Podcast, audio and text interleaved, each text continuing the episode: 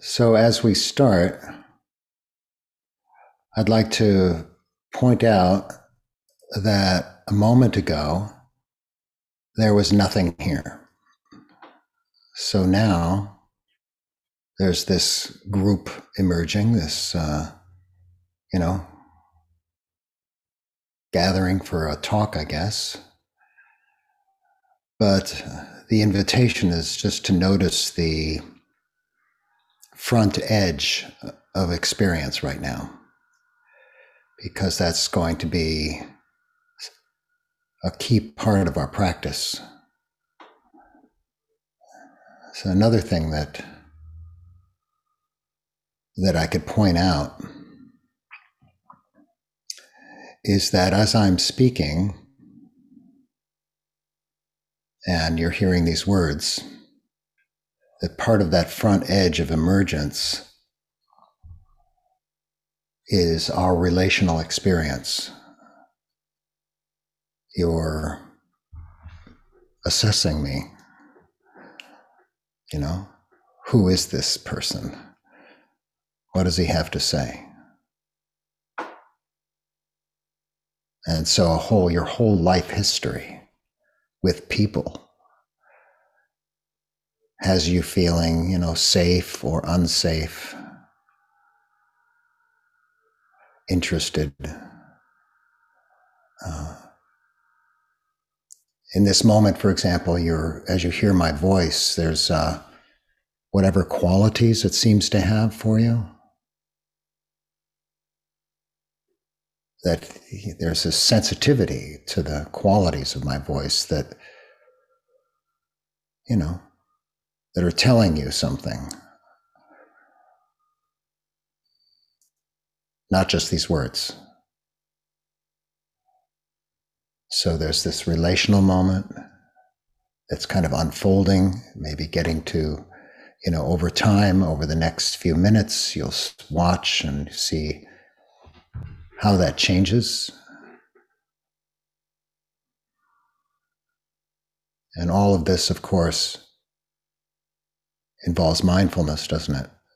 Like you can turn inward and know something about how your mind, how your heart is responding to this moment, to me,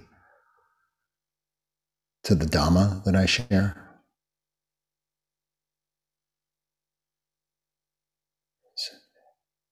And right now,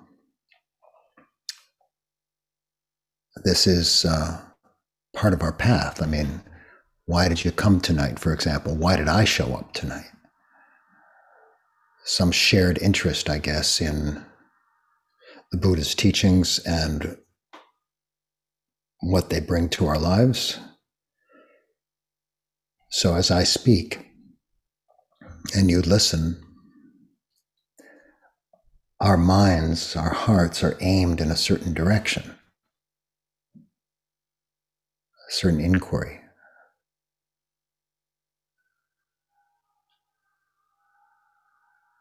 So that's our practice together right now. This is a practice of right view. It's a path, Noble Eightfold Path, factor of right view, practicing, investigating what's true. Can we observe together this um, front edge of impermanence? Can we observe the human sensitivity in our relational contact? So, what's actually happening? So, perhaps you see an image on the screen if your eyes are open. And if not, that's fine.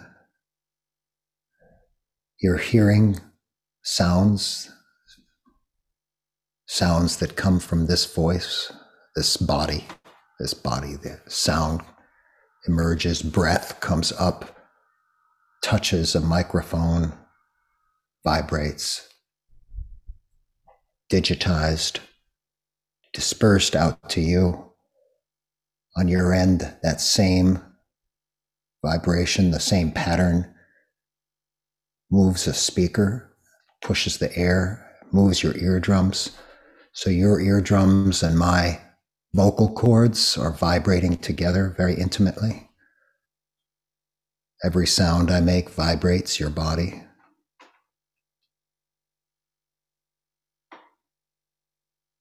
This sense contact. The Buddha was very uh, clear that attending to sense contact is a useful thing to do. And here we're doing that. But when this sense contact is another person, which is to say, sound interpreted, voice, language, human being, or the visual image of this Gregory thing. Light touches the eye, perception happens. What's perceived is not just colors and shapes, but a person. All of a sudden, millions of years of evolution, of sensitivity are called up, and body mind vibrates with this relational contact as a particular form of sense contact, very sensitive. For all of us, for everybody, it's built in. It's how the human species survived in the face of stronger, faster animals because we could work together. So, this sensitivity let us cooperate. Fight together.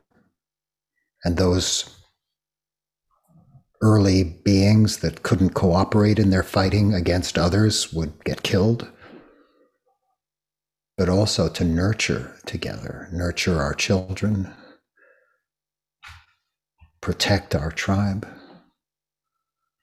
Meanwhile, all of this empathic response is growing as a built in capacity of our hormones, our neural systems, the structure of the brain. And now, as I speak, that's all ignited, catalyzed into this experience right now.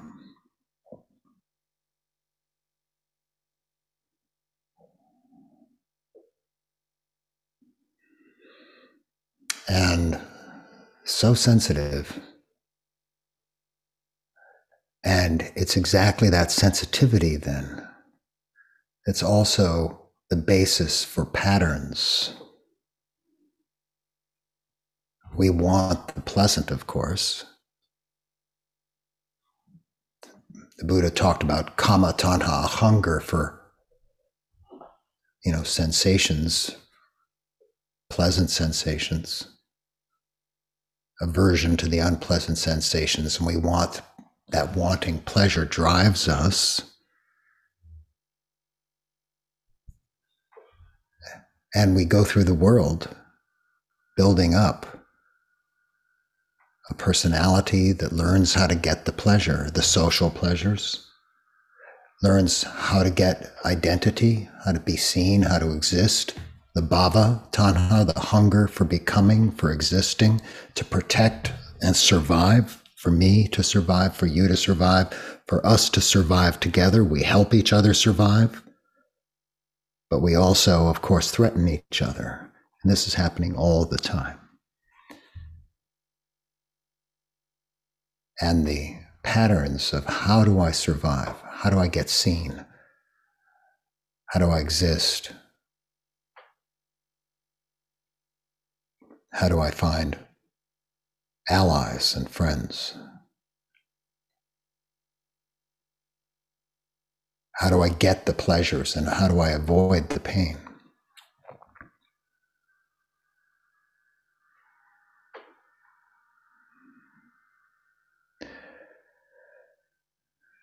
And this incredibly complex, capable brain, mind, body system.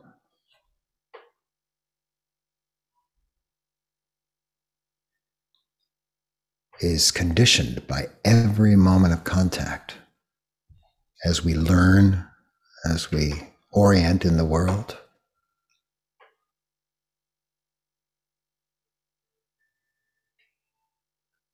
So perhaps you can sense into how some, what you can notice of that sensitivity right now in hearing this voice, seeing this image.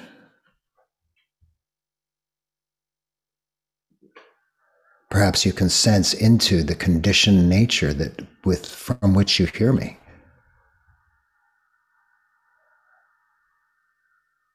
Attraction, aversion.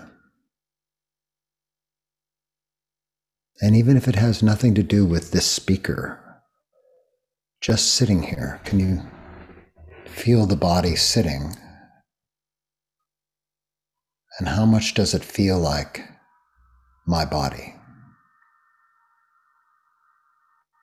I am.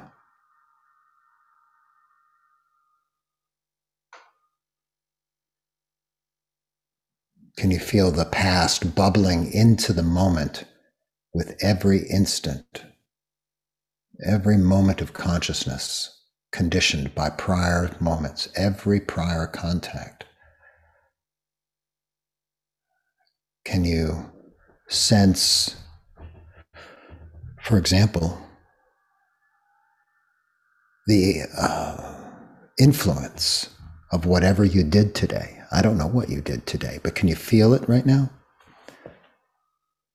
Whether you were active or inactive, whether you had a lovely day or a difficult day. Even the food that you ate earlier digesting and part of how this moment feels. Every instant conditioned, every instant.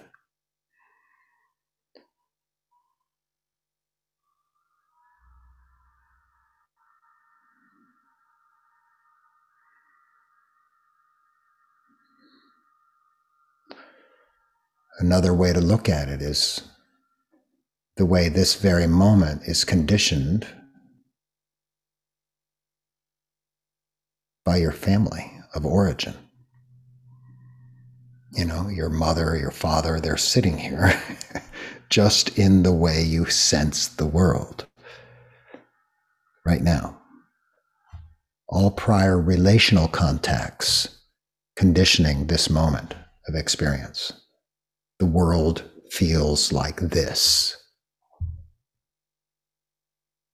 I'm going to pause for a moment and I'm going to ask for those who do have their cameras on to see if you understand, if you if what I'm saying is making sense, maybe just nod your head or something so that I okay, thank you.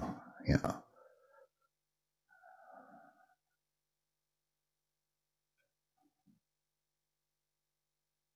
So, it's this exact human situation of incredible sensitivity of the senses, of relational contact, being in the world, and all of the wanting the pleasure and not wanting the pain, wanting to exist and protect our existence.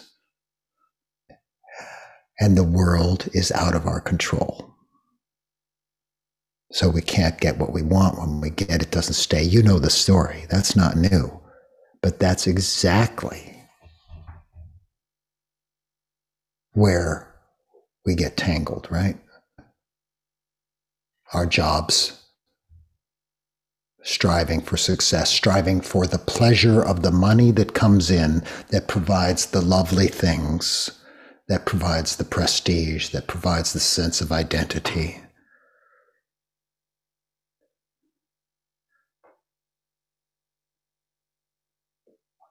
our friendships, providing a sense of place.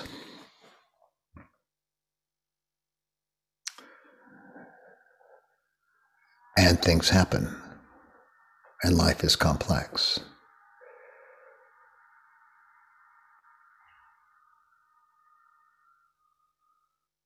And somehow we get out of touch. Somehow we lose contact with this fact and we fuse with experience and we spend our days and our nights lost in our fabricating minds.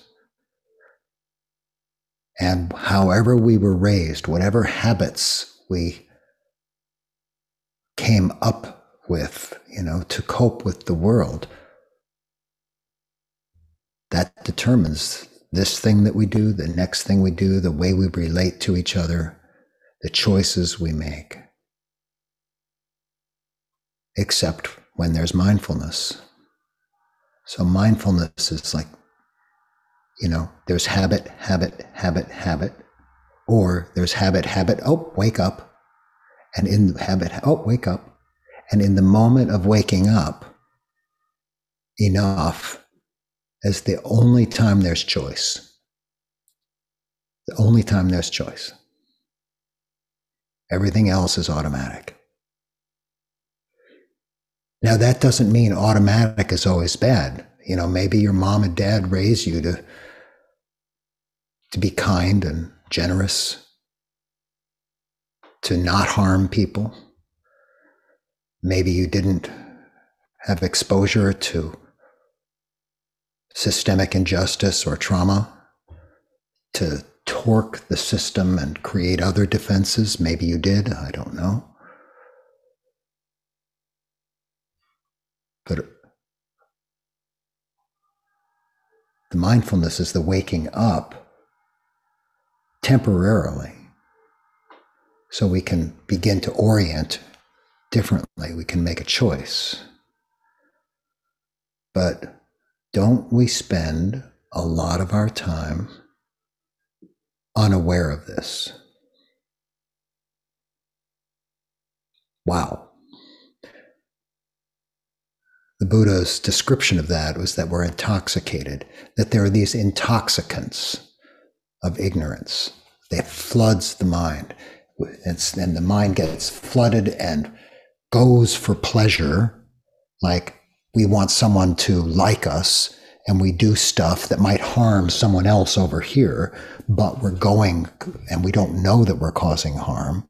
We don't know that we're on automatic and we just do it. Or we t- steal something or we maybe just somehow don't behave well. We're, you know, we're overcome, flooded with anger because something feels insecure. Flooded asava, the asava, intoxicants. And we go through life intoxicated. And we don't know it, right? It's like, don't worry, you know, the drunk says, don't worry, I can drive. And that's how we are with our lives. Don't worry, I can drive. I, my life is fine. I'm awake. I'm good. Well, maybe sometimes awake is good, but maybe sometimes we're not. And so, this Noble Eightfold Path is a path of detox.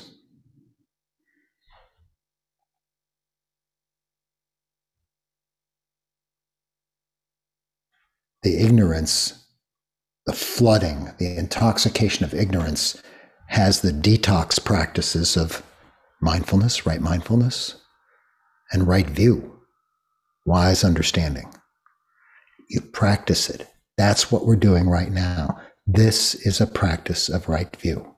We're on the path. The path is active right now. Right? So notice how there's this voice, and you pay attention and you hear what's being said. And some perhaps useful understanding might arise. That's exactly the Buddha's description of the necessary conditions for right view the voice of another and wise attention. Necessary conditions.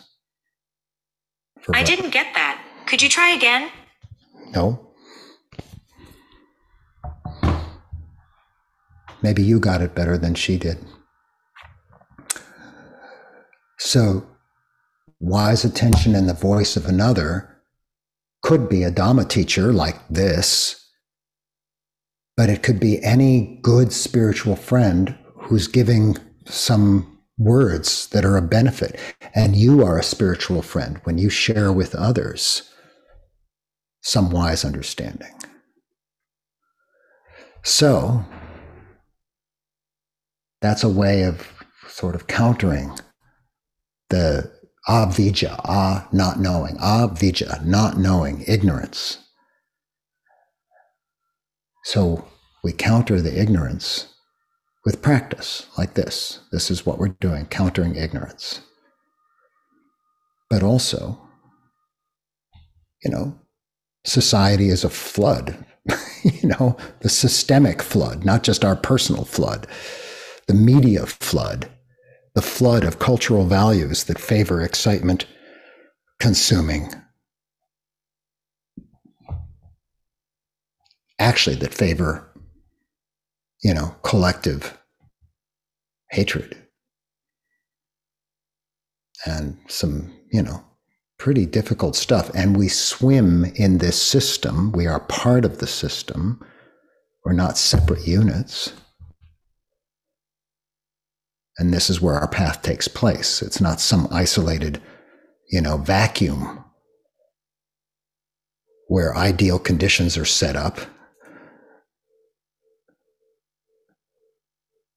It's just like this, in the thick of it.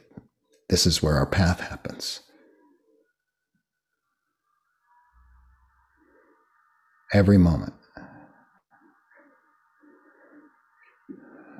Every moment. So that's the kind of the key message that I'd like to offer. If every moment is conditioned by every prior moment, then how can any moment not be path? Either path towards confusion, some kind of continued hell, or path towards waking up and actual joy insight, harmlessness, and good. How could any moment not be part of that process? It's not possible. Do you see what I mean? It's just not possible because of the way the mind, the body mind works. Every moment is conditioned. And what comes next conditions the future, the, the entire future of your life, our lives. So naturally, every moment is going to influence, and the path can be at work or not. I mean, something's going to happen one way or another. Will it be skillful? Will it be smart? Will it be wise?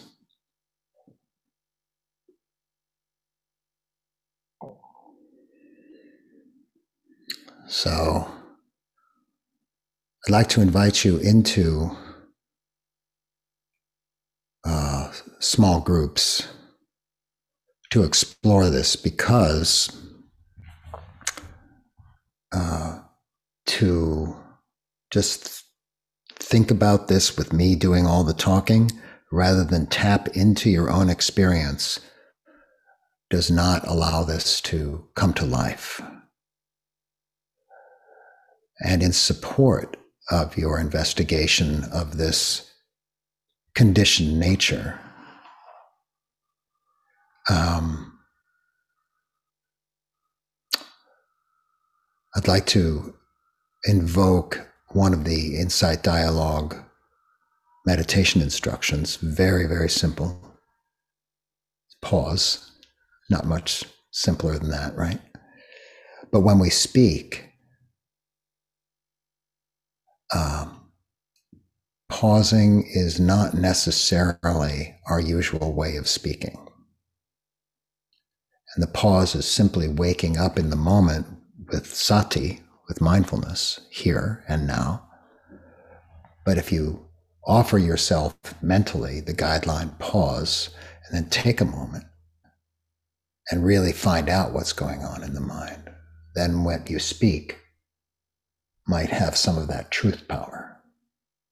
You find something, you discover something. But you're not practicing alone, you see.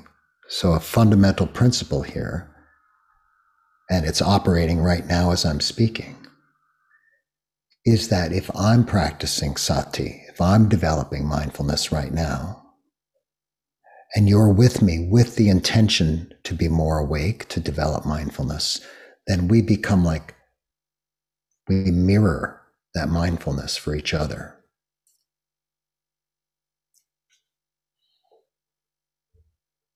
So, pausing before you speak, while speaking.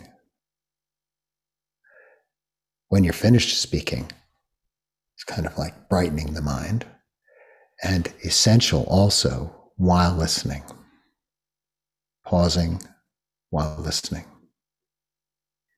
What does that mean? You're not talking. How can you pause? Pausing from the inner flux, the inner speech, the activities, sometimes judgments, sometimes just commentary, sometimes distraction. And you pause and you come home. And the specific meditation instruction of pause is a real support for that. Brings you right to this front edge of experience. Pause into this unfolding edge that we've been touching.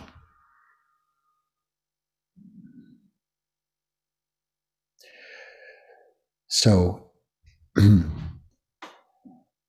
if you want to uh, take a moment, and uh, if you know how to rename yourself uh, near your, you know, near your name, there's uh, several dots, blue dots. If you put your mouse over your image, and you click on those three blue dots over your image, and one of the options is rename, the bottom option. And you can do the following.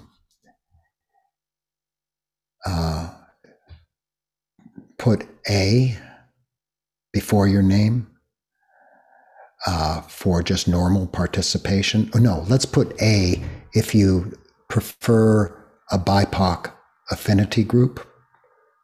And if you're not BIPOC, then put B, and that will be almost everybody that I can see on the screen, but not everybody. So it's your choice, and it's and the the affinity group is not required. It's just an option for some people find greater safety in that.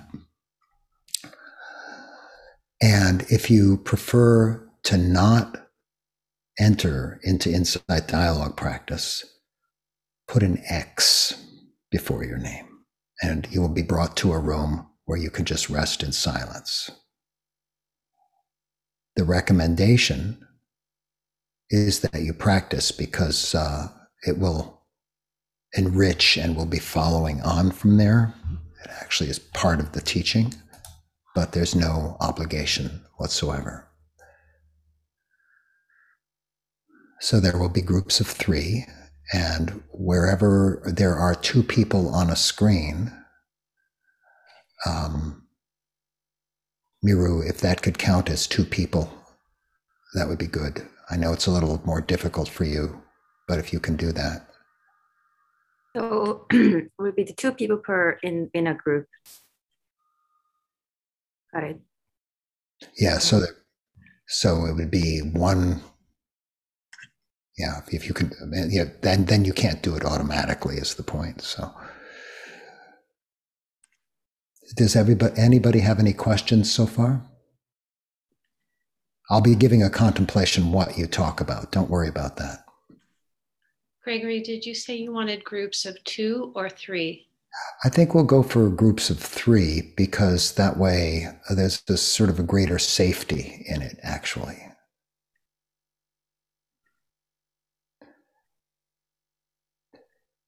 Okay. So while Miru is kindly working out the groups, uh, remember that you want to change your name to put an A for if you want an affinity group, B for uh, everyone else mostly, and X if you prefer to remain silent. And then I see some are just leaving, so that's fine too. Okay. So here's what the contemplation is for this first time together. With pausing as being your primary practice, even more important than what you say. When you pause, can you sense in this moment the conditioned quality of the mind?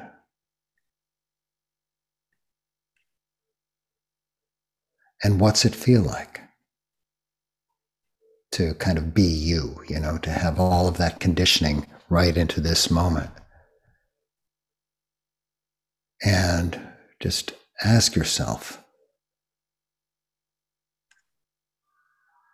could a part time path provide freedom from all of this conditioning? So touch into the conditioned nature. What's it feel like? And just, you know, what might you have to say about a part time path, being able to work with the totality of your life conditioning. So the first speaker, you, when you go into your breakout room, decide on a first, second, and third speaker. Five minutes, then the next speaker five minutes, then the next five minutes, and then you'll have seven minutes open without taking turns. But the seven minutes you're going to get a different prompt. And I'll tell you what that is.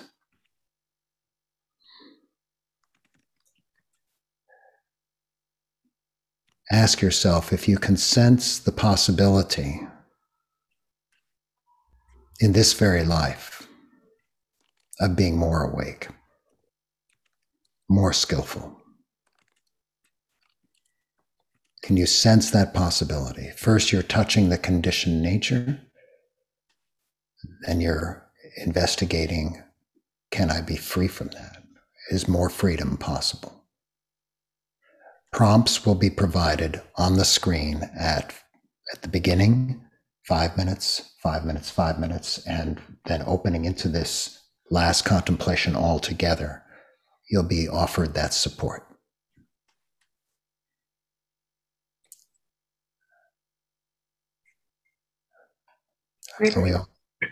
Yeah, we're ready to go. Um, just one clarifying question. Did, did you mean to provide a prompt through the uh, breakout room broadcast, or did you want them to come back to the main room? No, let's do it through the broadcast because it takes too much time. Yeah, okay. Okay, so pay attention to the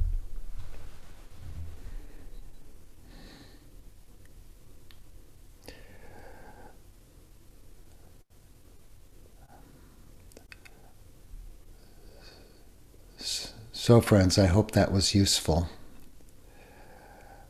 I'm so aware of, you know, bringing in a topic as large as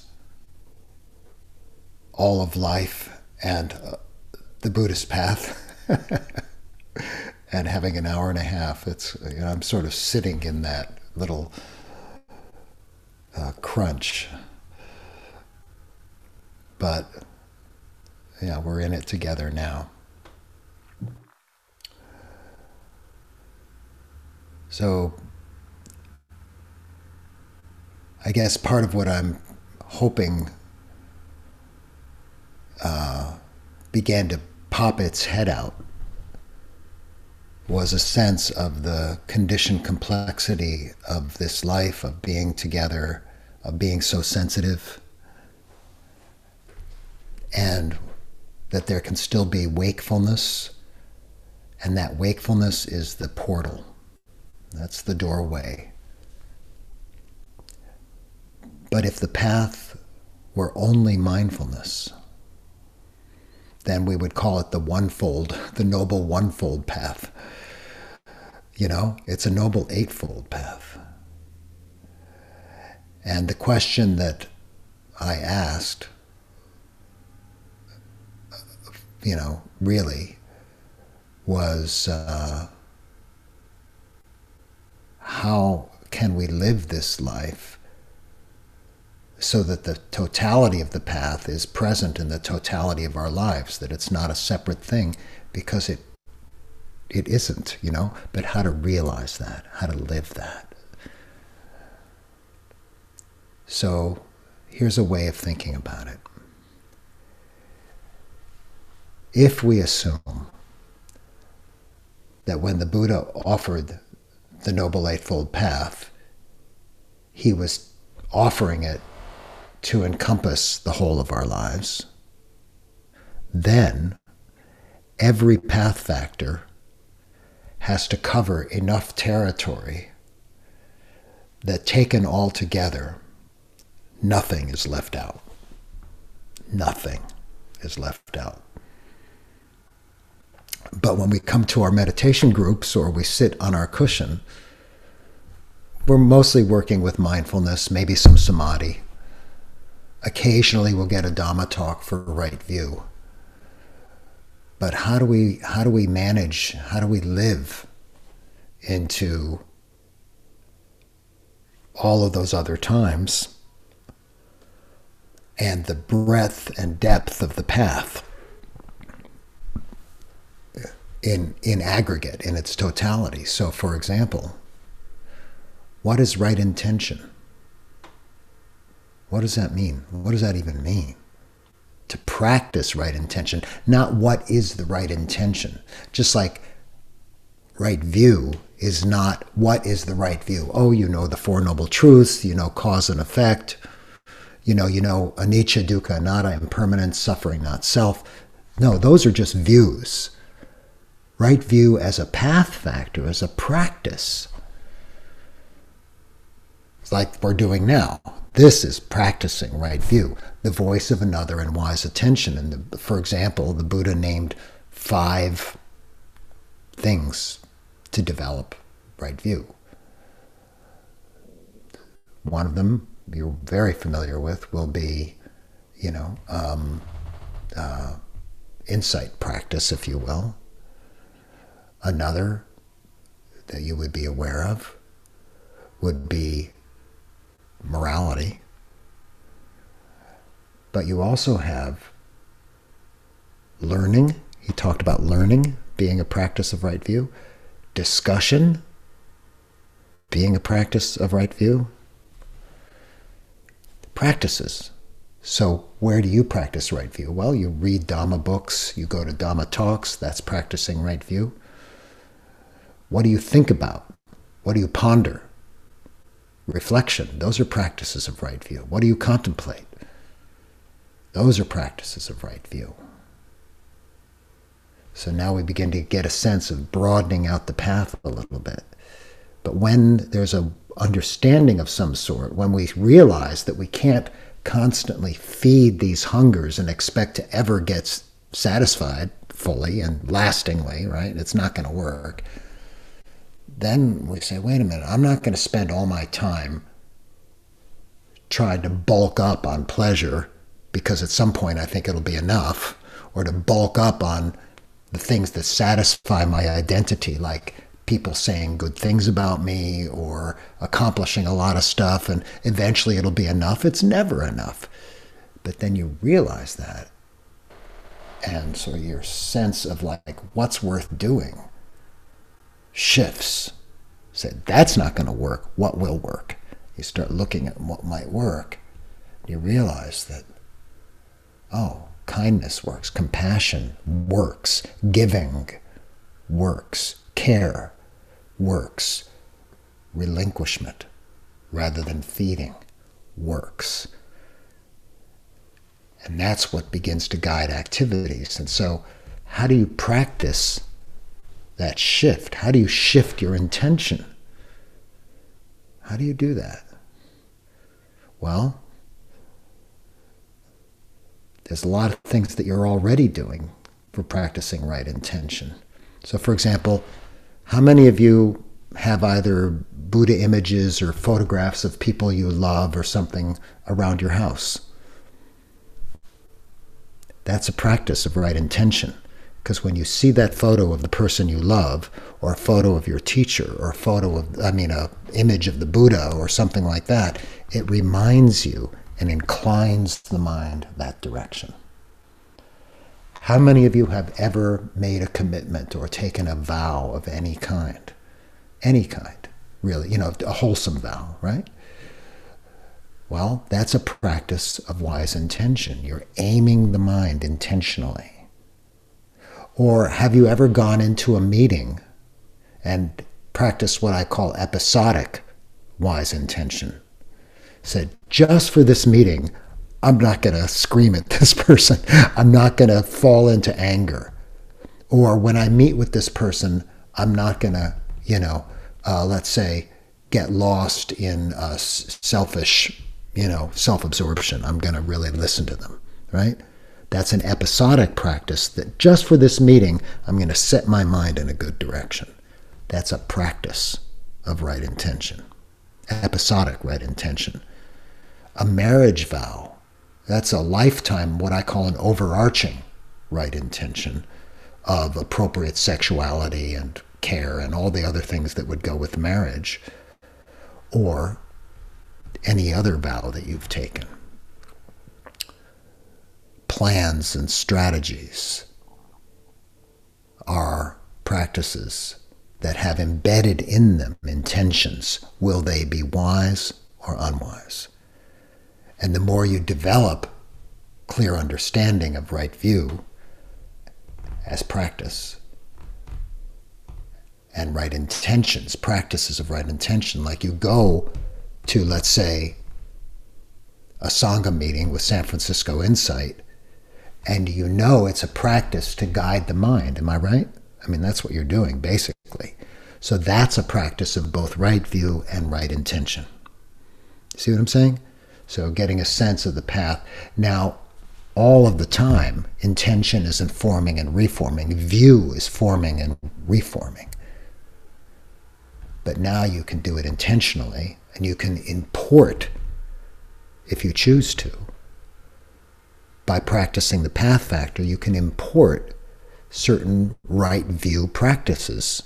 You can say reflect during the day on, for example, what do you know, impermanence, any old time. And that's an ongoing, embedded in your life practice of right view, not just mindfulness, right? So the path gets wider, it gets more robust, more texture to it right speech, right?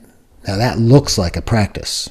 This is where things get a little more concrete. We say, okay, I know, okay, so I'm going to work on not lying and, you know, all that sort of aspect of right speech, speaking only what's true, but also speaking only what's beneficial. I'm not going to just blab a lot pointlessly. I'm not going to speak harshly. And, but is that all right speech is? Can that cover all of your life? What happens when you get to art, music, photography? But let's take it, a, let me draw it in a little bit. What about your emails? Is that covered by right speech? What about your blogs? And now we can say, what about any expression whatsoever? It has an impact, a moral impact, and comes under the practice of right, wise speech. So, you know, whether you're at work or you're just communicating with a friend or you're you're texting, right there's your path while you're texting, oh, yeah, this is my path. This is how it looks. It looks like a text on my mobile right now. So here's my path. I'm going to do it. And you realize, oh my God, the path is alive everywhere. What about right action? Now, it's like every action. so when are you not acting? When are you not doing stuff? So, I mean, the classic definition, of course, is the morality of not killing, not stealing, sexual appropriateness, appropriate, you know, not intoxication, and so on. But refraining from harmful actions, actions that steal another person's safety, that cause harm, is it really only just about me and my little separated world that I have to care for here? The whole message of right action is the message of relationship that we're embedded within relationships, families, groups, society, vibrating in these webs. And the Buddha was very specific one who works for the benefit of oneself with mindfulness, with right action, and so on. It's a good thing. One who works for the benefit of another, that's a good thing. But the highest and the best is the one who works for the benefit of both self and other. So the notion of the path as this, you know, you as an isolated unit, me as an isolated unit, is blown up by coming to realize that the, you know, the, the, the nature of life is this kind of interconnected, vibrating web of karmic cause and effect. And so our path now, we see, is connected with all of our activities for non harm and for the benefit of beings. So all of our social action, climate action, all of that is path, just like what we read when we read a book is path, or having a Buddha image is path, or writing an email. What about right livelihood? Now you see the monastics got a lot of direction from the Buddha. Hundreds of rules about how to work with their so called requisites the food, shelter, clothing, medicine. But what did, what did we lay people get? Don't have wrong livelihood is the main thing we got. No, you know, trading in poisons, trading in living beings, and trade, you know, doing livelihoods that would kill, and so on. Why? Why is that important? Because we're doing it most of the day, every day. How does it impress the mind? How does it impact the world? And we see that it's harm and harm, internal and external, and it's a big mess, what kind of path are you going to have? But what about the rest of what about the rest of our livelihood, which is our use of resources, how we earn our resources and how we spend our resources? We say, oh, right, that's what livelihood is about. And all of a sudden, money is part of the path. Every time you touch money, credit cards, Venmo, PayPal, I don't care what, it's all path moments. And there's a moral impact. Your credit card statement is a moral document. It's a, it's a, it's a window into the mind. And if we look at it in terms of requisites, which is one of the ways that I talk about it in my book, then we see that, oh, okay, I may not be a monastic, but I'm going to take that on because it gives me a framework for my whole life path that's more than just my meditation practice. So, What is the clothing I wear? Requisites, right? Is it wasteful? How's it made? What's my responsibility? How's the flow? What about my food? Where does it come from? How, what are my consumption patterns? What's the moral impact of what I eat? And my lodging. You know, is my home too large, too small? Am I overdoing it, underdoing it? What's the impact of how I live? How does that flow of resources in my lodging, just the way a monk or a nun would have some rules about lodging. We're not talking rules. We're talking places to wake up to our impact in the world and realize that's the path operating. Full time, nothing left out, right? And what about other requisites like medicine or communications, transportation? All of this is fitting within sila, morality, harmlessness in the world, impacting good, caring about others, those who don't have homes or don't have transportation. We realize, wow, this path is like everywhere. And then you get to right effort. And now we're saying, ah, okay the classical right efforts boil down to a really simple formula out with the bad, in with the good. Abandoning the unwholesome, cultivating the wholesome. That's the basics. So, what we see here is the training of the mind and the energy, the vitality the perseverance on the path itself. So, if we talk about abandoning the unwholesome, unwholesome patterns of, of the heart, now all of a sudden, all the activities that are part of that, you realize, oh, that's part of my path. When I go to psychotherapy, that's path if it's got the right view element, right? When I cultivate the wholesome, now obviously, when you cultivate mindfulness in meditation or when you uh, cultivate metta, when you cultivate compassion, these are cultivating the wholesome. But aren't there a hundred other ways you cultivate the wholesome?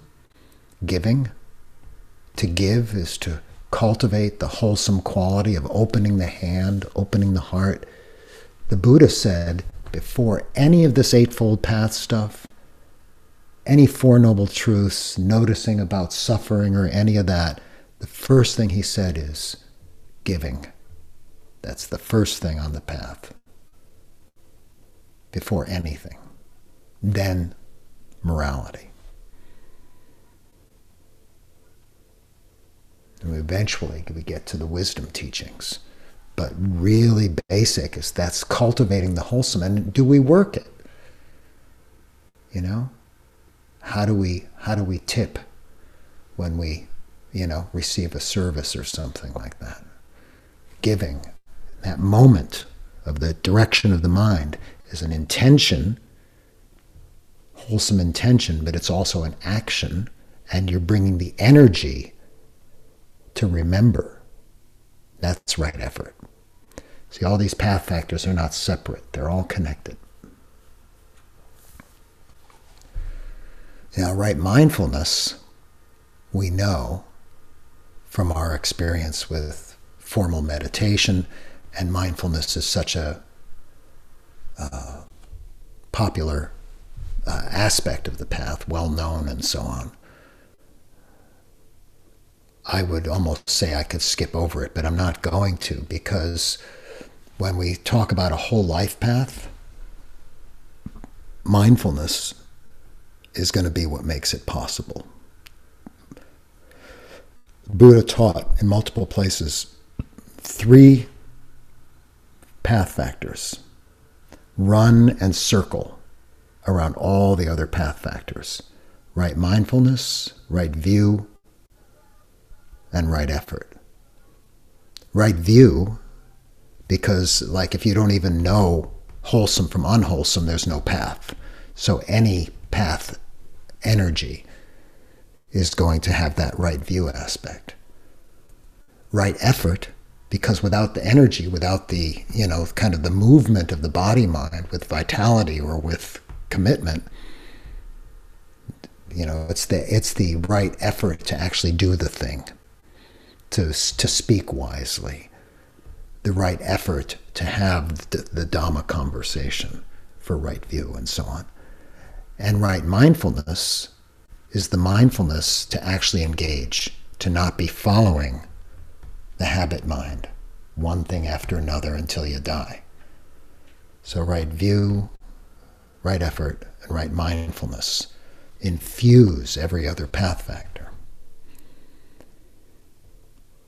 And right samadhi, calm, concentration, stillness, is that only for retreat. We know it's critical to the insight path, to the insight aspects of the path.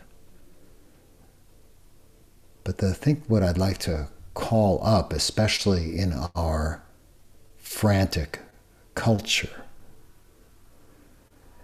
is that inclining our lives towards greater tranquility and calm, towards gathering the mind in whatever form we do it,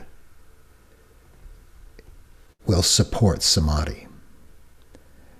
And when it's right samadhi, which is to say, aimed at the purposes of the path, which is freeing the heart, developing the wholesome relationships that are free, and, you know, inclining towards a liberated society, then that samadhi, you know, uh, is a liberating samadhi, sees through, enables the mind to be still enough to see what it can't see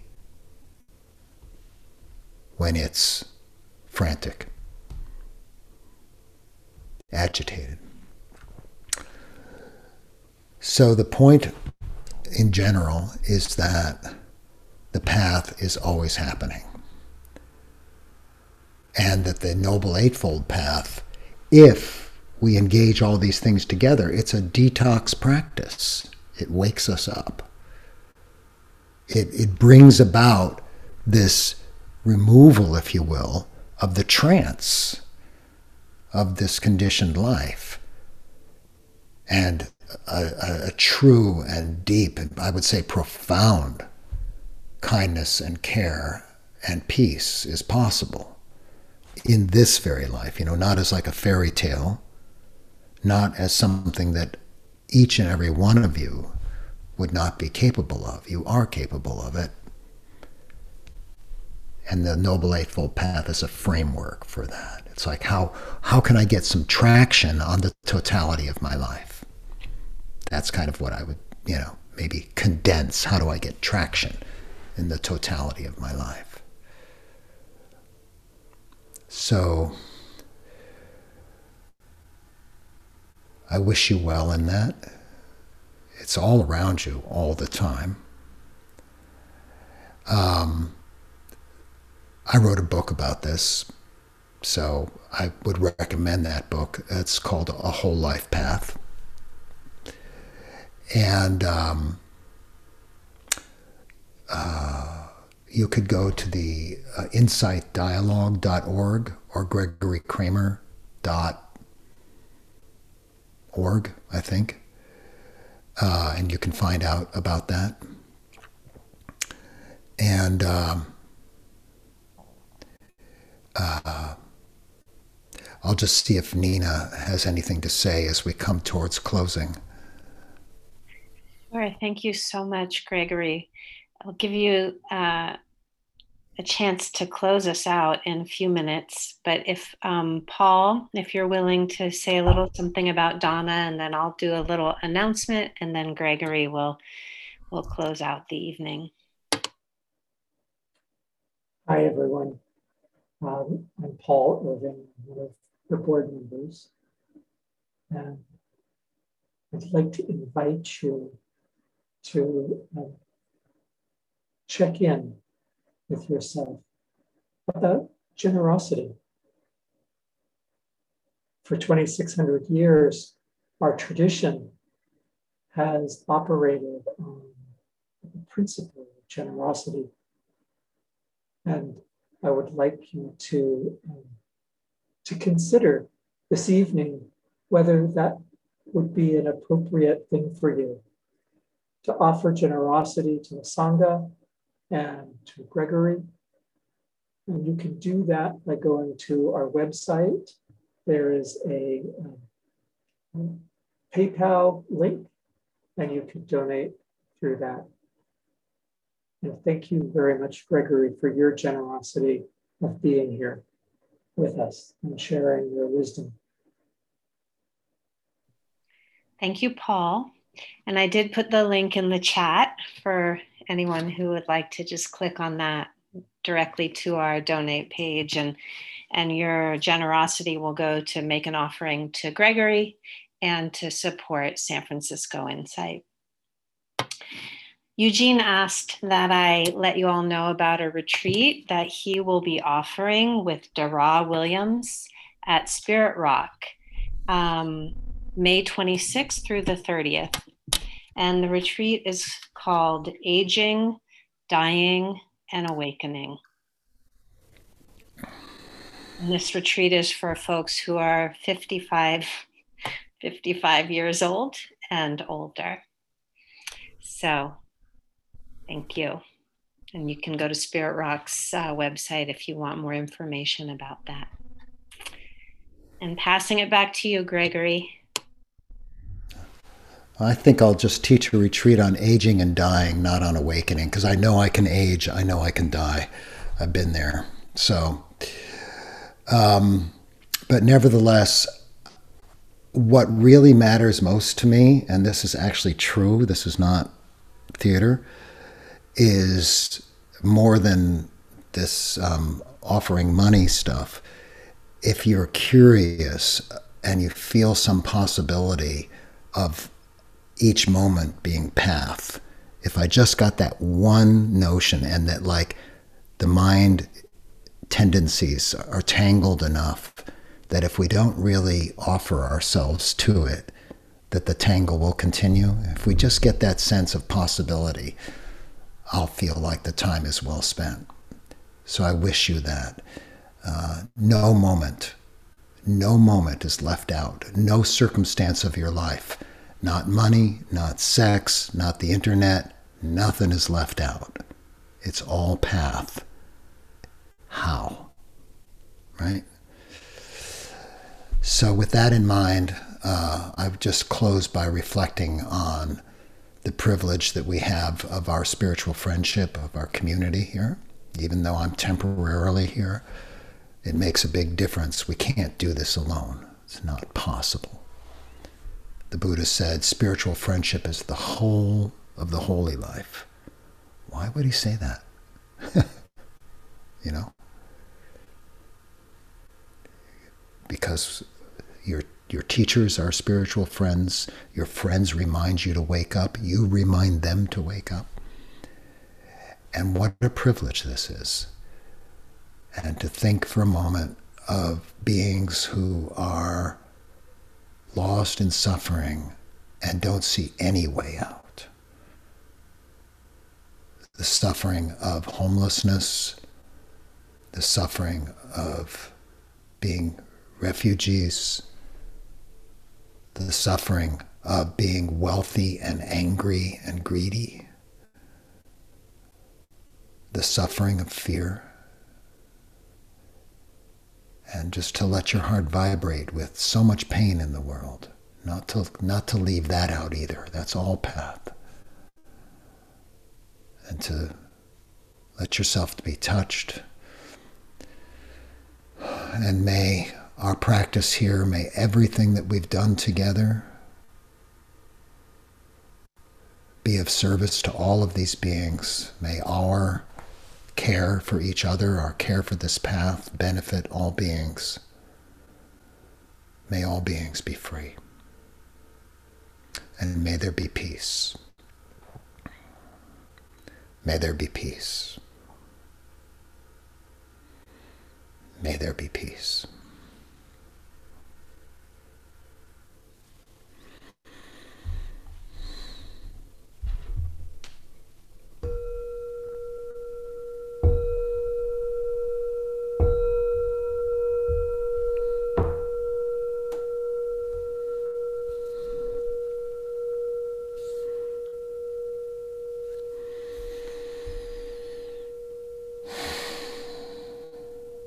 Thank you, friends. Go well. Oh, you know, I'm a terrible, terrible salesperson, but I will show you the book. There it is. Enjoy. Thank you. Thank you, Gregory. Wonderful. Thank you for listening. To learn how you can support the teachers and Dharma Seed, please visit dharmaseed.org slash donate.